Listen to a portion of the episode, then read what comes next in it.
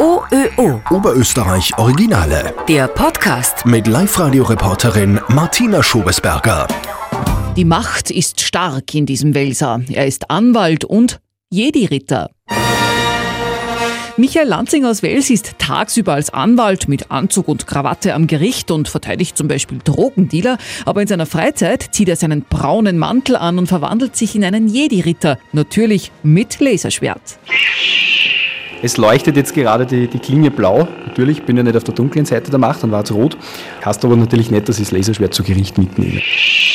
Wie ein Jedi-Ritter kämpft Michael Lanzing aus Wales als Anwalt für Gerechtigkeit in der Republik. Seit er ein kleiner Bub war, steht er auf Comics und Science Fiction. Jetzt mit 37 ist seine Rechtsanwaltskanzlei vollgestopft mit Figuren aus Star Wars. Und er selbst geht als Jedi-Anwalt auf die Bühne bei Science Slams. Das sind quasi Wettbewerbe von Experten, die ganz kurz und vor allem lustig Fachwissen erklären. Wo ich in meinem Jedi-Bademantel, den habe ich mir von daheim mitgenommen, mit dem Lichtschwert sozusagen auf der Bühne da stehe und in sechs, sieben Minuten dann beim Science Slam erkläre, ist eigentlich das Lichtschwert zulässig unter dem derzeitigen österreichischen Waffengesetz. Und das war dann der Titel, ist das Lichtschwert eine verbotene Waffe. Ja und?